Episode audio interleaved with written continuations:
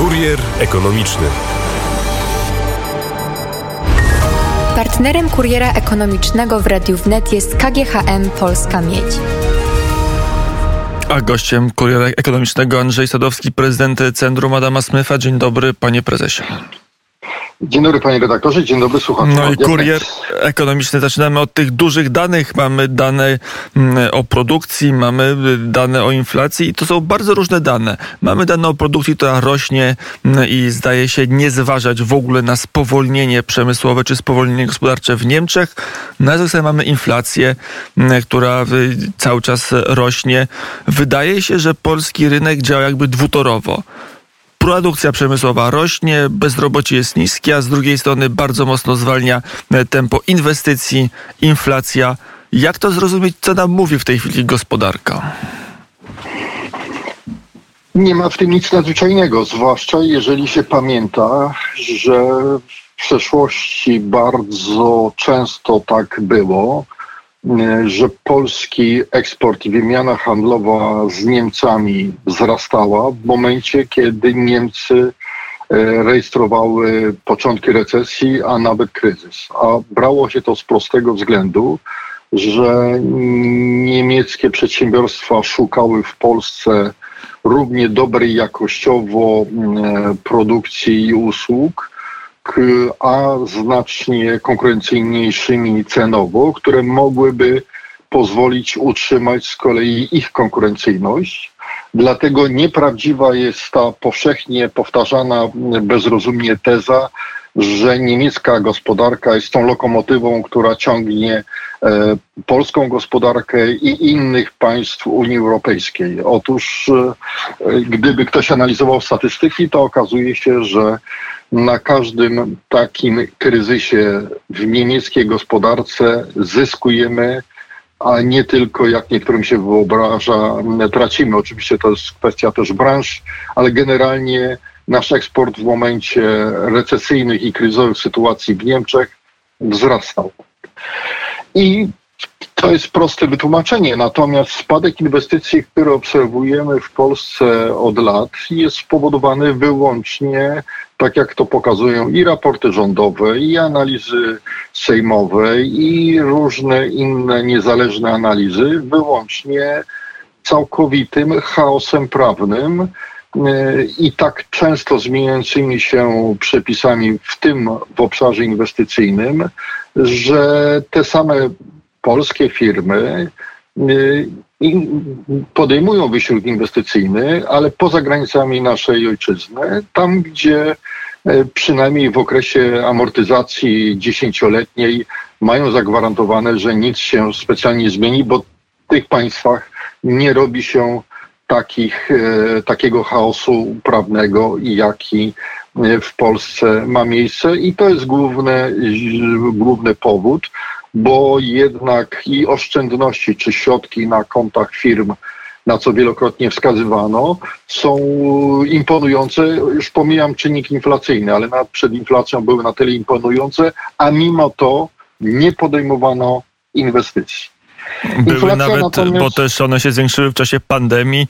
Wydaje się, że tarcze, no, o czym pan prezes może się nie zgadzać, ale to jest taki nawet konsensus, że tarcze były zbyt hojne dla przedsiębiorców i stąd też potem e e ewentualna inflacja, bo wpompowano w kieszenie przedsiębiorców za dużo pieniędzy być może. Yy, pompowywano, czy raczej rozrzucano, używając tutaj e, wypowiedzi ówczesnej pani e, wicepremier, e, czyli helikoptermany, z, rozrzucano je po prostu jak popadnie i faktycznie chociażby fakt, że w Polsce zabrakło luksusowych samochodów, które praktycznie w całości były kupowane w leasingach, a jak pokazują informacje też wewnętrzne niektórych banków, były to pieniądze właśnie e, z tak zwanych tarcz używane na e, zakup tych e, coraz lepszych i luksusowych samochodów. Zresztą podobne zjawisko wystąpiło w Ameryce, kiedy firmy, którym groził upadek, dostawały pomoc federalną, ale pierwsze zakupy, jakie robiły, to kupowały nowe samoloty, aby latać do Waszyngtonu po kolejne dotacje, co e,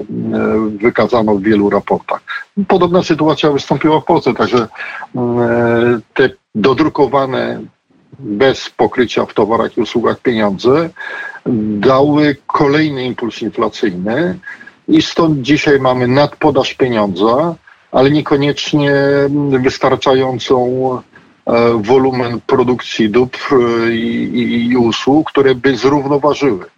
Jeżeli rząd nie chce mm, współpracować z Narodowym Bankiem Polskim, aby ograniczyć wydatki, to jedynym sposobem dzisiaj zahamowania inflacji jest wyłącznie e, gwałtowne zwiększenie produkcji, a ta jest niemożliwa z przyczyn blokady przepisami administracyjnymi.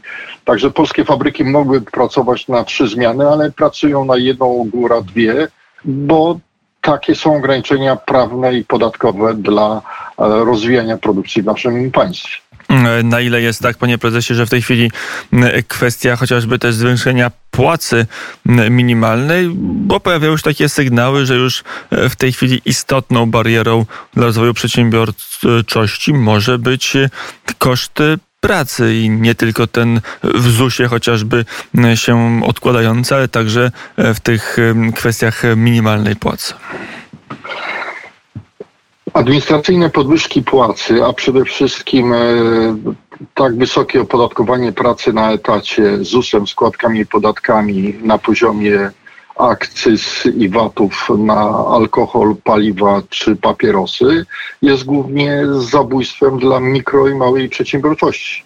Bo duże koncerny w Polsce, udział kosztów pracy w ich przedsięwzięciach jest na tyle, można powiedzieć, dla nich nieodczuwalny, że mm, dla tych firm nie będzie, czy korporacji nie będzie stanowił problemu, natomiast dla tych mikro, małych firm, które wyłącznie operują kapitałem ludzkim, a nie mają super technologii, które zastępują pracę ludzką, będzie to elementem e, znowu wypychającym je w szarą strefę i tak się za chwilę będzie w Polsce, czy już dzieje, bo liczba też e, zawieszanych działalności czy wyrejestrowanych świadczy o tym, że te firmy do końca z rynku nie znikną, natomiast po prostu przejdą w obszar działalności pozarejestrowej i poza de facto podatkowej. Także te zdarzenia są na tyle dobrze w Polsce i na świecie przebadane i opisane, aby nie popełniać znowu tego samego błędu, likwidując zwłaszcza tą najbardziej stabilizującą każdy kryzys e, obszar przedsiębiorczości, jaką jest mikro, mała przedsiębiorczość. Ale z drugiej strony tak samo mówiono przy wcześniejszych podwyżkach. Rząd Prawa i Sprawiedliwości przyjął sobie taki, to także w Europie przyjęty e, model, że płaca minimalna powinna stanowić połowę e, średniego wynagrodzenia. Do tej połowy dochodziliśmy już wcześniej i to się nie odbijało na rynku pracy, nie odbijało się na masowym upadaniu firm. Wręcz przeciwnie, mamy rekordowe zatrudnienie. Przeszło 16 milionów pracujących pracujących, to przez lata III Rzeczpospolitej był rekord w ogóle niewyobrażalny. Ale proszę zauważyć, że bezrobocie nawet tam, gdzie ciągle rejestrowaliśmy kilkunastu oficjalnie procentowe bezrobocie jako średnia w państwie, w dużych aglomeracjach było bezrobocie na, na poziomie tak zwanym ujemnym, czyli cały czas brakowało osób do pracy. Ale mimo tego statystycznego, niezwykle e, dobrze wyglądającego e, poziomu niezatrudnionych, mamy ciągle miejsca w Polsce, gdzie właśnie mogłaby funkcjonować mikro, mała przedsiębiorczość, gdzie bezrobocie jest ciągle dwucyfrowe, także wielokrotnie większe niż średnia dla całego państwa. Stąd mamy rynki lokalne, a w tych rynkach lokalnych ustalenie jednej uśrednionej ceny płacy dla całego państwa, gdzie ciągle przecież jak politycy sami zauważają, mamy Polskę kilku prędkości, kilku poziomów rozwoju, jest zabójcze.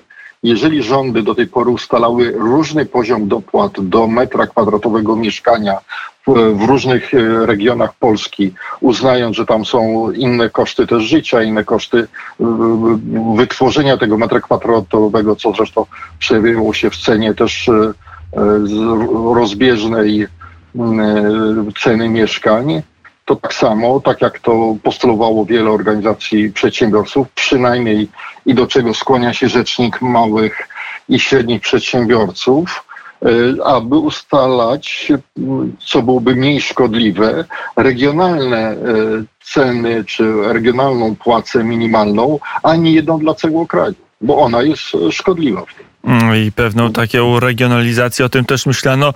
E, tylko pytanie, czy nasze, nasz aparat państwowy by udźwignął tego typu mm, rozróżnienie. To panie prezesie na koniec... No, skoro udźwignął rozróżnianie dopłat do mieszkań... To dlaczego nie do płacy minimalnej? dopłacano w różny sposób do właśnie tego metra kwadratowego. To jest ta sama zasada. Mm, e, panie prezesie, to jeszcze na koniec e, kwestia kryzysu energetycznego.